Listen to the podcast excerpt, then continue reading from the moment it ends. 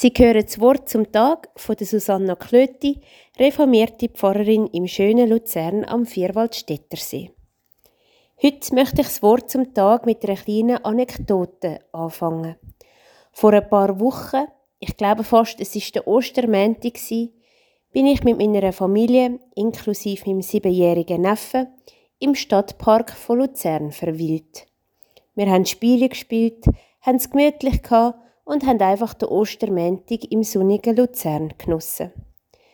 Plötzlich, am Nachmittag, ist es sehr, sehr laut geworden.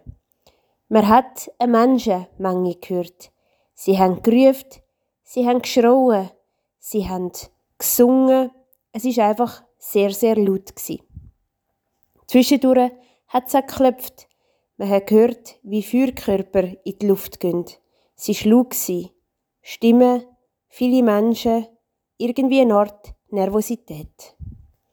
Mein kleiner Neffe, der Siebenjährige, ist zu seiner Mami gerannt, hat er am Ärmel gezupft, hat sie mit grossen Augen und ein bisschen entsetzt angeschaut, hat zu ihr hochgeschaut und hat gesagt, Du Mami, kommen jetzt draussen?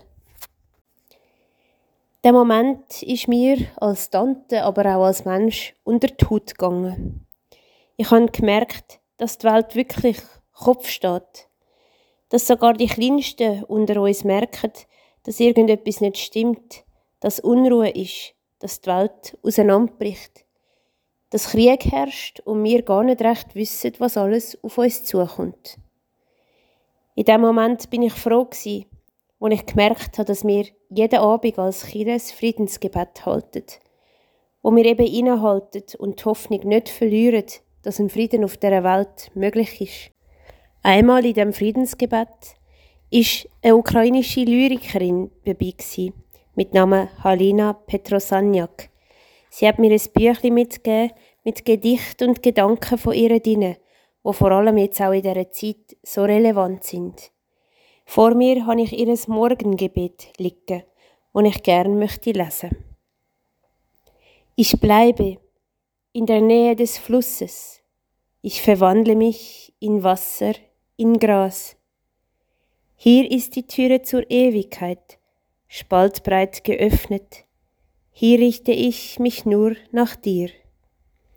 Deine Anwesenheit gleicht Verluste aus. Deine Schätze sind im Überfluss vorhanden. Sie reichen für immer. Hilf mir, mein Gott, die Koordinaten von Liebe und Maß nicht zu verlassen.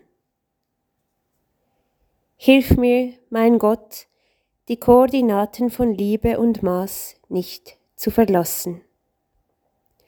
Das wünsche ich uns in diesem Moment, wo die Welt Kopf steht. Dass wir in all dieser Unruhe, in dieser Angst und vielleicht auch in dieser Wut und in diesem Hass das Maß und die Liebe nicht verlieren, sondern immer daran festheben und sie zu unserem Maßstab machen, zu unserem Höhepunkt von unserem mitmenschlichen Sein, von, zu unserem Kompass, wo uns führt in dieser Welt und in dieser Zukunft, wo vor uns steht. Ich wünsche Ihnen von Herzen alles Gute, viel Liebe und Maß und bis bald. Auf Wiederhören.